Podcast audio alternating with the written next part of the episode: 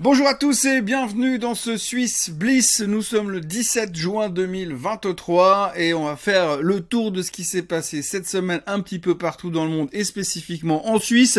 Comme d'habitude, avant toute chose, merci euh, à ceux qui sont venus jeudi euh, au Swiss Code Trading Day. Merci également à ceux qui étaient euh, sur le stream durant toute la journée. C'était exceptionnel. On était très content de vous avoir encore une fois et on se réjouit déjà de vous voir l'année prochaine. Et puis là, on attaque tout de suite avec ce qui s'est passé cette semaine et où on en est à peu près.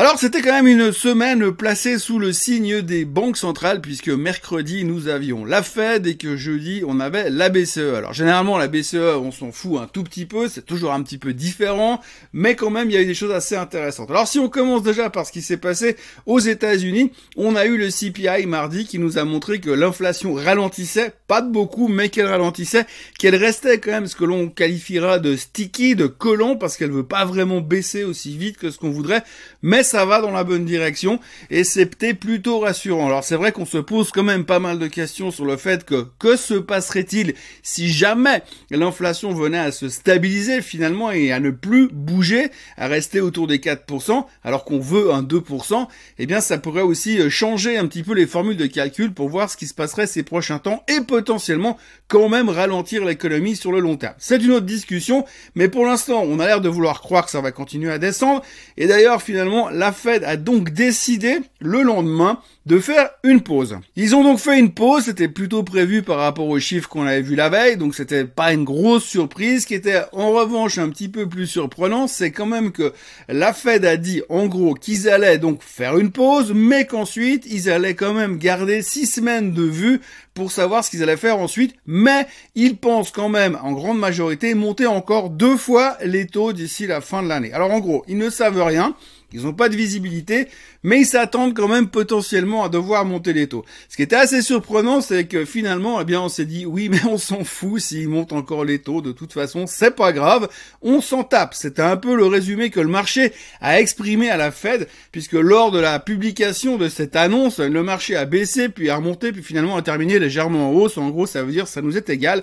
Et le jour d'après, eh bien, on a fait encore mieux puisqu'on on s'est retrouvé en, train de monter sur les marchés américains et on s'est retrouvé à des niveaux qui étaient plus hauts que lorsque la Fed a commencé son cycle de hausse des taux il y a 15 mois. Alors nous, dans cet euh, engouement général, on s'est dit, ben, finalement, on est passé de 0% à 5,5% sur les taux américains, plus ou moins, et malgré tout, eh bien, le marché est encore plus haut qu'à cette époque-là. Alors oui, entre deux, on s'est fait secouer, mais l'un en autre, eh bien, finalement, on se rend compte que, eh ben, quand on monte les taux, à la fin, c'est pas grave, parce que ça veut dire qu'il faut freiner l'économie, donc ça veut aussi dire que l'économie va relativement bien, et donc finalement, tout le monde, il était beau, tout le monde, il était content. Donc on terminait cette semaine un peu en, mode enthousiaste aux États-Unis, en se disant, plus rien ne peut nous arriver, on est en bull market sur le S&P 500, on est en bull market sur le Nasdaq, les GAFAM sont en grande forme, tout ce qui est intelligence artificielle cartonne, les défensives, ça nous intéresse pas parce que ça rapporte pas assez d'argent, pas assez vite, mais globalement, on voit que les gens sont très optimistes, ou en tout cas, je sais pas si c'est très optimiste, mais ils n'ont surtout pas peur. Pour ce qu'on a eu des Américains, eh bien, on a le sentiment que tout est sous contrôle, que l'inflation est plus ou moins sous contrôle et que finalement la Fed a l'air de bien réussir à faire son job et on ne peut que envisager la possibilité de construire une statue et de l'ériger au nom de monsieur Powell. Ensuite, si on fait abstraction des États-Unis, eh bien, jeudi, on s'est concentré sur ce qui s'est passé en Europe. Alors, en Europe, eh bien, la BCE a monté les taux de 0,25, c'était largement attendu. Par contre, là où c'était moins attendu, c'est que Madame Lagarde a révisé ses prévisions sur l'inflation, enfin les siennes celles de la BCE. Ils ont révisé leurs prévisions d'inflation pour le futur.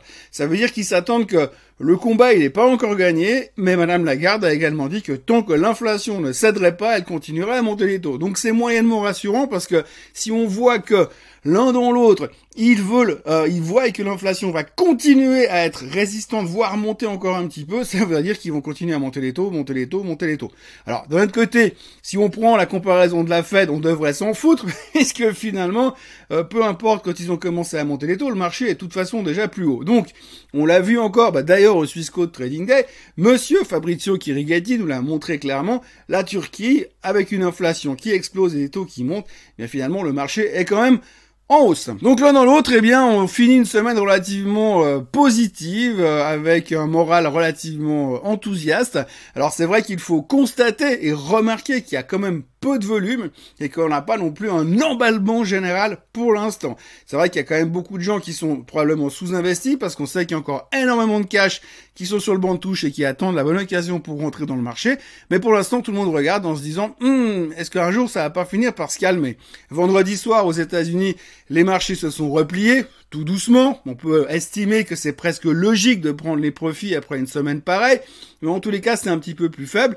Mais ce qui est aussi, et ce qui reste toujours frappant, et je me tue à le répéter depuis plusieurs semaines, que ce soit dans le Morning Bull live ou dans cette émission, que globalement, ce qui est assez fou, c'est qu'il y a énormément de professionnels et d'experts en finance je vais pas tous vous les citer, mais les banques d'affaires américaines, les économistes américains, ils sont tous extrêmement prudents et ils sont tous plutôt enclins à imaginer qu'on est en train de s'emballer et qu'à un moment donné, il pourrait y avoir un déclencheur qui pourrait faire rebaisser le marché. Alors on peut se demander, oui d'accord, mais quel déclencheur? Parce qu'on a l'impression de toute façon la hausse des taux aujourd'hui, bien on l'a vu, plus ça monte, plus les marchés finissent par rattraper le, train, de toute manière. Donc c'est pas les 0,25 de plus ou les 0,5 de plus que la Fed pourrait euh, amener d'ici la fin de l'année qui vont changer la face du monde. D'ailleurs si on regarde les statistiques, les analystes n'y croient pas du tout à ces deux hausses de taux pour l'instant. Donc c'est pas ça qui devrait calmer le marché, parce que quand vous avez déjà pris 5% dans les dents, c'est pas les 0,5% qui restent qui vont changer la face du monde. Euh, ce qui pourrait éventuellement nous faire du mal, c'est une récession brutale et surprenante. Mais pour l'instant, c'est pas en tout cas le chemin que ça prend. Même si on voit des signes de ralentissement dans les économies, c'est pas encore aussi euh, violent que ce qu'on pouvait craindre. C'est pas tout à fait pareil en Europe, puisque je rappelle que l'Europe est de toute façon pour l'instant en récession technique. Hein. C'est bien quand on met récession technique, ça veut dire qu'on est en récession, mais on préfère pas vraiment dire qu'on est en récession parce que elle est seulement technique, elle est pas pratique. Si l'on regarde les performances de la semaine, eh bien, euh, nous sommes grosso modo euh, plutôt dans le vert, on voit clairement, hein, avec euh, encore une fois le Nikkei qui remporte la palme. Euh, donc le Nikkei qui est dans un autre monde pour l'instant. C'est vrai qu'ils sont dans une autre configuration économique que le reste du monde, donc pour l'instant ils en profitent bien et euh, tout le retard est en train de se rattraper. Et puis on a vraiment l'impression qu'ils vont aller retourner au plus haut historique de 39 000 et des poussières incessamment sous peu. Pour le reste, eh bien le SMI gagne 1,17%. Le pétrole s'en sort pas trop mal malgré une semaine relativement compliquée. le Bitcoin ne fait plus grand chose, mais il reprend quand même 2%. Et puis le reste, eh bien, le DAX, le CAC, tout le monde est en hausse. Le Nasdaq, 3,25%. Euh, Et encore une fois, les semi-conducteurs qui prennent 4,2%. Ça, c'est principalement merci à Nvidia, merci à AMD, puisque toutes les euh, boîtes de semi-conducteurs qui font dorénavant des, euh, de l'intelligence artificielle ne s'arrêtent plus de monter. Donc de ce côté-là, ça va toujours plutôt pas mal. Donc on va dire que en termes de perf, c'était plutôt une bonne semaine et on était assez euh, content. Même réflexion sur les performances du SMI. Alors, euh, tête de pont cette semaine, Kulenagel, nouvelle entrée, nouveau titre dans le SMI pour remplacer le Crédit Suisse. Donc, Kulenagel qui prenait 6,8, 87%. Euh, la, la raison est assez simple. Hein. Quand vous euh, avez un nouvel entrant dans le SMI, tous les indices, tous les fonds indiciels sont obligés de repondérer leur portefeuille, donc ils doivent dégager leur position et puis rééquilibrer. Et là, en l'occurrence, comme personne n'avait de Kulenagel, bah, il a bien fallu en acheter. Et puis, vous pouvez pas les acheter forcément euh, tout à la clôture le vendredi soir, euh, le dernier jour de cotation du Crédit Suisse. Vous devez les acheter gentiment à la clôture, donc à l'ouverture du lundi matin. Donc bref, beaucoup d'ajustements de position qui font que presque assez logiquement, euh, Kuehne-Nagel est devenu le leader de la semaine.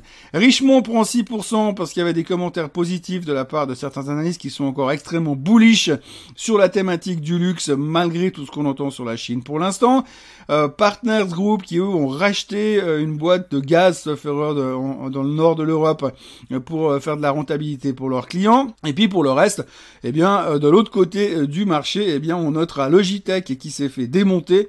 On y reviendra tout à l'heure. Euh, Rush qui ne faisait, qui, qui perd 0,8% malgré une autorisation qu'ils ont obtenue aux États-Unis, mais c'était un truc qui était déjà du réchauffé. Et le reste, eh bien, c'est un peu du milieu de peloton où il ne se passe pas grand-chose. À noter les swings assez violents de Nestlé pour terminer légèrement en hausse de 0,8% sur la semaine. Et Novartis dont on va aborder le sujet dans quelques instants. Alors qu'est-ce que tout cela donne du point de vue technique? Eh bien, si on prend un gros zoom sur le SMI comme vous le voyez à l'instant, eh bien on voit que finalement on a une semaine toute pourrie où il s'est vraiment rien passé pour finalement se réveiller euh, le vendredi. Alors, en termes de mouvement euh, sur le SMI, il n'y a pas grand-chose à, retenir parce que finalement, euh, il n'y a plus grand-chose à lire d'un point de vue technique. Si on observe les tendances, bah, elles sont, on a ce canal qui vient comme ça, qui continue toujours, donc on est dehors de ce canal, c'est bien. On est en train de constituer une espèce de support dans la zone des 11 200.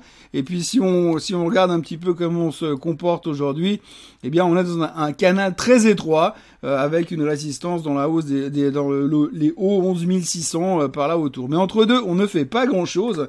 Vous voyez qu'on oscille dans ce, dans ce range extrêmement serré et que bah il va falloir qu'il se passe quelque chose. Mais le problème c'est que vu la structure du SMI, euh, mis à part une fusion Rush Novartis, je vois pas ce qui pourrait rendre le SMI là tout de suite hyper excitant, euh, surtout dans ce moment où finalement les gens sont beaucoup plus enclins à aller se positionner sur des boîtes tech qui font de la croissance puisqu'on connaît toujours l'histoire, hein, nous en Suisse, dès qu'il y a de la croissance, c'est bien, on génère beaucoup moins d'intérêt. D'ailleurs, à propos de ces rotations de secteurs, on le voit très bien, et on va le voir en regardant ces différents indices, vous avez le S&P 500 ici, alors le S&P 500, pour l'instant, il est toujours en phase euh, d'ascension spectaculaire, on va dire ça comme ça, euh, puisque euh, a été rechopé les plus hauts du mois d'août 2022. Là, on se traite à des niveaux où on était en avril 2022, euh, au moment où on a eu ce décrochage à l'époque des taux justement. Euh, donc pour l'instant, bah, le, SM, le S&P va relativement bien, évidemment, mais c'est un petit peu vertical hein, à mon sens. Euh, on sait bien que les, mouvements verticaux comme ça, eh ben, généralement, ils se finissent par des mouvements comme ça à d'autres moments. Vous voyez ici, hein, dès qu'on a des hausses verticales, les corrections sont quand même sanglantes et assez violentes. Ça ne veut pas dire que ça va casser la tendance. Pour l'instant, si on reste juste dans le S&P 500, la tendance, elle est quand même bien établie. Euh, mais on est loin, par contre, on est loin effectivement euh, des, supports et des tendances. Par contre, on est aussi loin de la, moyenne mobile des 50 jours, ce qui veut dire que quand on regarde là aussi, historiquement, dès qu'on il y a toujours ce qu'on appelle un back to the mean et, euh, et, finalement on revient toujours sur ces sur ces zones de tendance moyenne. Donc là on est un petit peu en extension. On pourrait éventuellement s'attendre à quelques prises de profit sur le S&P 500 en tous les cas, d'un point de vue purement candlestick, on voit qu'ici, ils ont entamé le début de quelque chose en, fin de semaine dernière. Le Nasdaq, pareil, euh, même fin de semaine, hein, mais vous voyez 46% euh, de hausse depuis les plus bas sur le, Nasdaq. Donc voilà, ça se résume assez facilement. Là aussi, vous avez ce, reversal que le S&P montrait. Hein, alors c'est pas non plus un sell-off et c'est fini, on va tous mourir, hein, mais c'est vrai qu'on voit des, des, fins de semaine comme ça où ils prennent les profits. Il va falloir surveiller quand même parce que là aussi, et c'est plus flagrant encore sur le Nasdaq, eh bien on a cette euh, cette capacité à monter très rapidement, mais là aussi, un tout, toute accélération à la hausse un retour à la réalité. Alors évidemment qu'on est dans une tendance haussière, évidemment que pour l'instant, on va pas parler de bear market parce que c'est plus du tout d'actualité. On a une tendance haussière, mais là aussi elle est peut-être un petit peu exagérée. On a un potentiel de revenir un petit peu, mais on est vraiment loin d'une correction massive pour l'instant parce qu'il y a toujours énormément d'engouement euh, sur les stocks tech un peu partout dans le monde. Le CAC 40 qui lui essaie de reprendre encore une fois d'assaut la résistance ici des, euh, des 7400. Donc euh, vous voyez qu'on est passé en dessous à cause du luxe. Aujourd'hui on a un regain d'intérêt sur le luxe. Donc c'est le luxe qui pourrait potentiellement nous faire euh, repasser à la hausse. Vous voyez il va falloir casser ces 7400 de manière franche. C'est ce qu'on n'a pas réussi à faire en fin de semaine. Et puis si on passe en dessus, ben, on va aller retourner chercher à l'assaut des 5000, des 7775 sur le CAC 40. c'est un petit peu moins dynamique que ce qu'il n'a été en début d'année parce que c'est vrai qu'aujourd'hui on est passé de d'un marché qui était très intéressé par le luxe à un marché qui est très intéressé par la tech. Le DAX qui termine donc euh, sa semaine au plus haut de tous les temps. Alors je vais pas dire que l'indice allemand est plus, euh, comment dirais-je, est plus euh, tech que l'indice français, bien au compte, bah, pas du tout, mais, mais c'est vrai qu'aujourd'hui, on, on, il y a eu un rattrapage qui s'est fait sur l'Allemagne et tout le monde est reparti à l'assaut. Donc on est au plus haut de tous les temps sur l'Allemagne. C'est, il euh, n'y a pas grand chose à dire sur le graphique. Hein. Il faut juste que, bah, pour l'instant, on doit vraiment aller marquer euh, une fois pour toutes notre territoire au-dessus de ces résistances historiques. Vous voyez qu'on est en plein dedans. Euh, il va falloir rester là-dessus un petit moment, ce serait pas mal, et pas nous refaire de nouveau un truc euh, euh, comme ça, comme on a fait l'autre jour. J'exagère avec la flèche, bien sûr. Il Faudrait pas qu'on refasse un truc dans ce sens-là sur le DAX. affaire à suivre de toute manière parce que ça reste compliqué pour l'instant et quand on voit les chiffres économiques en Allemagne, on peut autant on peut expliquer une certaine une certaine forme de, de, dynamique sur les marchés les marchés européens, les marchés américains pardon, à cause de la tech. Autant sur l'Allemagne, on peut quand même se poser des questions quand on voit les niveaux d'inflation et l'état de l'économie. Mais enfin, pour l'instant, on a l'air de s'en foutre cordialement. Pour ce qui est des titres suisses de la semaine, on commence tout de suite avec Novartis. Alors, Novartis n'a pas fait des performances stratosphériques durant cette semaine du mois de juin. Par contre, ce qu'ils ont fait, c'est qu'ils ont acheté une biotech américaine qui s'appelle Chinook Therapeutics. Alors, Chinook Therapeutics est spécialiste dans les médicaments pour les maladies rénales. En l'occurrence, ils ont plusieurs médicaments qui sont en phase finale approbation par la FDA, dont un médicament pour la maladie de Berger. Alors, la maladie de Berger, c'est une maladie des reins qui est assez fréquente, qui touche 1% de la population mondiale. C'est énorme, et donc ce médicament permettrait de résoudre pas mal de problèmes, et surtout de ne pas laisser la maladie empirer. Donc c'est un médicament qui, si il est validé, sera quelque chose d'extrêmement relutif et d'extrêmement positif avec des très très bonnes synergies pour Novartis. Novartis a payé 3,5 millions par là autour pour acheter euh, pour acheter Chinook Therapeutics. Ça n'a pas eu d'impact sur le titre, mais par contre, fondamentalement, c'est une très très belle acquisition qui, qui a été faite. Ça a été salué par les analystes et par la presse. Ça va prendre un petit peu de temps, mais il faudra surveiller un petit peu les nouvelles autour euh, de ces médicaments quand ils auront l'approuval de la FDA, parce que ça pourrait être quelque chose d'assez explosif pour Novartis. Donc c'est de la musique d'avenir, mais à se souvenir. Voilà, vous voyez le graphique de Novartis. Alors euh, fin de semaine, euh, alors j'aime pas du tout ce genre de configuration graphique, ce genre de candlestick de retournement, c'est pas top. Hein. Mais enfin, on verra pour la suite. Mais pour l'instant, vous voyez que sur la semaine, impact zéro sur Novartis, c'est pas des performances de folie. L'acquisition a été annoncée à ce niveau-là. 3,5 milliards pour eux, c'est euh, pas grand-chose, donc c'est pas vraiment un gros souci au niveau euh, cash. Euh, voilà, simplement c'est quelque chose qui va être à surveiller, mais ça n'a eu aucun impact cette semaine sur le graphique de Novartis qui est toujours en dehors de son range, de son grand range latéral depuis quelques temps. Tant qu'on reste en dessus, c'est bien, on peut espérer voir quelque chose. Maintenant, l'objectif sera d'aller chercher les 94, mais pour l'instant, ça manque un petit peu de dynamique et on voit quand même qu'on est un poil fatigué. Le Crédit Suisse n'est donc plus dans le SMI et le Crédit Suisse n'existe plus quasiment euh, concrètement, même si aujourd'hui il y a encore des enseignes un peu partout. Le titre a été euh, euh, fusionné avec celui de l'UBS et donc c'est Kuehne qui a remplacé le Crédit Suisse. Alors comme je le disais, eh bien l'arrivée de Kuehne a été saluée sur le SMI puisque tout le monde s'est jeté dessus pour repondérer ses positions et s'exposer de manière un peu plus claire à cette nouvelle action qui arrive dans l'indice principal suisse, des 20 valeurs principales suisses. Alors la disparition du Crédit Suisse, bah, on va pas en reparler des heures et des heures, hein, c'était une grosse arnaque.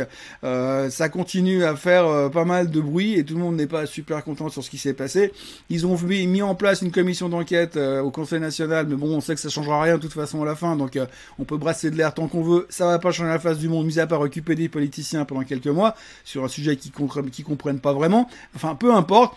Il n'y a plus de Crédit Suisse, il n'y a plus qu'une grosse banque, mais par contre, alors que l'on se rassure, hein, que l'on se rassure, parce que la grosse banque, la FINMA a déclaré d'ailleurs cette semaine qu'il ferait, serait vraiment très très attentif à la surveillance de l'UBS.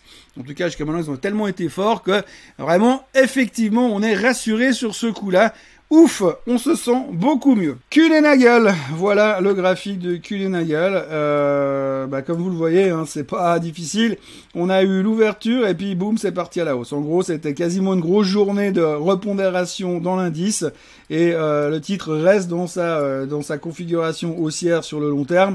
Euh, on verra un peu comment ça va évoluer ces prochains temps. On, doit de toute façon pour l'instant aller retaper, rechercher de nouveau ces 275 pour pouvoir commencer à discuter un peu plus de hausse. Entre deux, on va se traiter dans ce range, euh, ce grand range en bas avec un gros support dans la zone des 240 et une grosse résistance sur la zone des 275. Donc euh, mon conseil, mon conseil cuisine de la semaine, si ça venait à rebaisser un petit peu, jouer le rachat sur les 240 et puis essayer de traiter dans cette direction-là. Vous pouvez aussi, pour ceux qui sont plus à l'aise par rapport aux, options, Vendre des poutres, par exemple, pour ceux qui peuvent le faire. Vendre des poutres sur des strikes 240, sachant que de toute façon, on ira peu, il y a peu de chances qu'on ait en dessous, euh, surtout maintenant que, le titre est dans le SMI et fait partie des, des divas de l'indice suisse.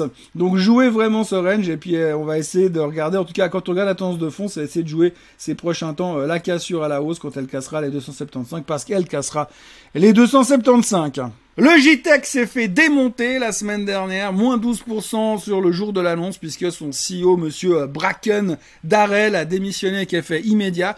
On ne sait pas pourquoi, il n'y a rien qui a été annoncé, en tout cas moi j'ai rien vu pour l'instant. Euh, il est parti, c'est terminé. Euh, c'est un, un, des, euh, des, administrateurs, monsieur Guy qui assumera l'intérim en attendant de trouver un nouveau boss. Alors effectivement, comme on ne sait pas trop ce qui s'est passé, ni pourquoi, ni comment, le marché n'a pas aimé. Et puis comme ça faisait un petit moment qu'il était là, eh bien voilà, la sanction a été terrible. Le titre s'est repris en fin de semaine, mais quand même, ça met encore une fois des interrogations sur le JTEC qui vit quand même des euh, des périodes compliquées entre des fortes hausses, des fortes baisses, c'est quand même très volatile et on n'arrive pas vraiment à trouver euh, une direction euh, à prendre sur le JTEC. Voilà, je crois que le graphique se passe de commentaires. Hein, si on va regarder un petit peu plus loin, vous voyez que pour l'instant, c'est juste une espèce de grosse dépression. On s'est vraiment éclaté dans la période post-Covid là, et depuis c'est l'enfer sur Terre. Il euh, n'y a même pas un espèce de trend dossier qui est en train de se dessiner. On y a cru plusieurs fois. On a vu ces gaps, un gap à la baisse sur les résultats, gap à la baisse à la hausse sur les résultats. Et puis maintenant, euh, cette histoire de CEO qui pose quand même euh, un petit peu d'interrogation et qui déprime un petit peu les actionnaires qui en marre de cette manque de stabilité chez Logitech. Euh, je, veux, je veux bien dire qu'il y a un support dans la zone des 50 balles, voilà, mais pour l'instant, il n'y a vraiment rien qui rassure et qui dit qui dit vraiment pourquoi est-ce que je devrais me repositionner là-dedans. Alors à moins qu'ils viennent nous trouver un CEO qui va nous changer la face du monde, euh, ou alors euh, faire venir quelqu'un pour essayer de vendre la boîte à, quelqu'un d'autre, essayer de, gagner du fric là-dessus. Pour l'instant, c'est un petit peu, euh, j'ai envie de dire presque désespérant de se positionner sur ce titre. Pour l'instant, en tous les cas, moi, je resterai un petit peu à l'écart en attendant de voir un peu comment ça va se développer ces prochains temps. Et puis, on terminera cette euh, revue des, euh, des, titres plus ou moins intéressants de la semaine avec Doc Morris. Alors, Doc Morris, c'est l'ancien Tsour Rosé, euh, vous savez, la pharmacie online qui a changé de nom, qui a vendu ses activités à Migros. Et donc, cette semaine, le titre s'est bien repris. Je vous montrerai même pas le chart, parce que de toute façon, le chart, il ressemble à rien depuis bien longtemps. Mais donc, ça s'est un petit, un petit peu repris cette semaine pour la pure et simple raison que la news que l'on attendait depuis très longtemps, à savoir euh, que les ordonnances électroniques en Allemagne allaient être autorisées. Alors apparemment, ça sera autorisé. Mais là encore une fois, conditionnel et euh, plus que parfait, euh, si plus imparfait égale conditionnel présent, enfin je sais plus comment. Bref, en gros, ce qu'il faut retenir, c'est que normalement, les ordonnances électroniques devraient être autorisées en Allemagne à partir du mois de juillet, donc c'est une bonne nouvelle pour Doc Morris. Par contre, comme ils ont vendu une grosse partie de leurs activités à Migros, eh bien on a un peu l'impression que c'est Migros qui risque d'en bénéficier un peu plus que Doc Morris. Malheureusement, Migros, eh bien c'est pas coté en bourse, donc il va falloir se contenter de voir ce qu'on peut gratter là-dessus, mais je suis pas sûr que ce soit vraiment euh, le, coup de l'année, parce qu'on attendait vraiment à, carton le jour où ça se présenterait mais visiblement ça risque de se présenter un petit peu euh, différemment et pas aussi bien que prévu. Néanmoins, ce fut quand même une relativement bonne semaine pour Doc Morris qui ne s'appelle plus Tour Rosé. Voilà ce que l'on pouvait dire. On terminera ce Swiss Bliss en disant que cette semaine qui vient, eh bien, nous allons avoir la réunion de la BNS. Et au vu de ce qu'a dit monsieur Jordan il y a une semaine maintenant, eh bien, on peut s'attendre à une hausse des taux à partir de jeudi, ce erreur. Donc, jeudi, il devrait annoncer une hausse de 0,25 euh, sur les taux directeurs suisses. Alors, d'aucuns sont mécontents parce qu'ils se disent on n'a pas de raison de monter les taux avec une inflation à 2,3% ou par là, par là. Mais en même temps, ils doivent absolument euh, soutenir le franc suisse pour pas avoir de mauvais effets derrière. Donc du coup, hausse des taux attendue cette semaine. Alors ça devrait pas faire des grands mouvements sur les marchés financiers, mais on va en parler. Une fois qu'on aura fini l'histoire de la BNS, là le chapitre banque centrale devrait se fermer pour quelques semaines en tous les cas, même si on va se faire plein de spéculations jusqu'au meeting de la Fed euh, à la fin du mois de juillet. Voilà ce que l'on pouvait raconter euh, cette semaine en Suisse et dans le monde à notre connaissance, comme disait l'autre à l'époque. Euh, moi, je vous encourage à vous abonner à la chaîne Suisse Côte en français, à liker cette vidéo si vous avez aimé. Si vous n'avez pas aimé, ne la likez pas. Et puis moi je vous retrouve comme d'habitude lundi matin pour un nouveau Morning Bull live. D'ici là, passez un excellent samedi, un très bon week-end, bon barbecue, bon lac, bonne piscine, bonne voile. Bref, profitez de ce qui ressemble à peu près à l'été. Et nous on se voit lundi matin. Bye bye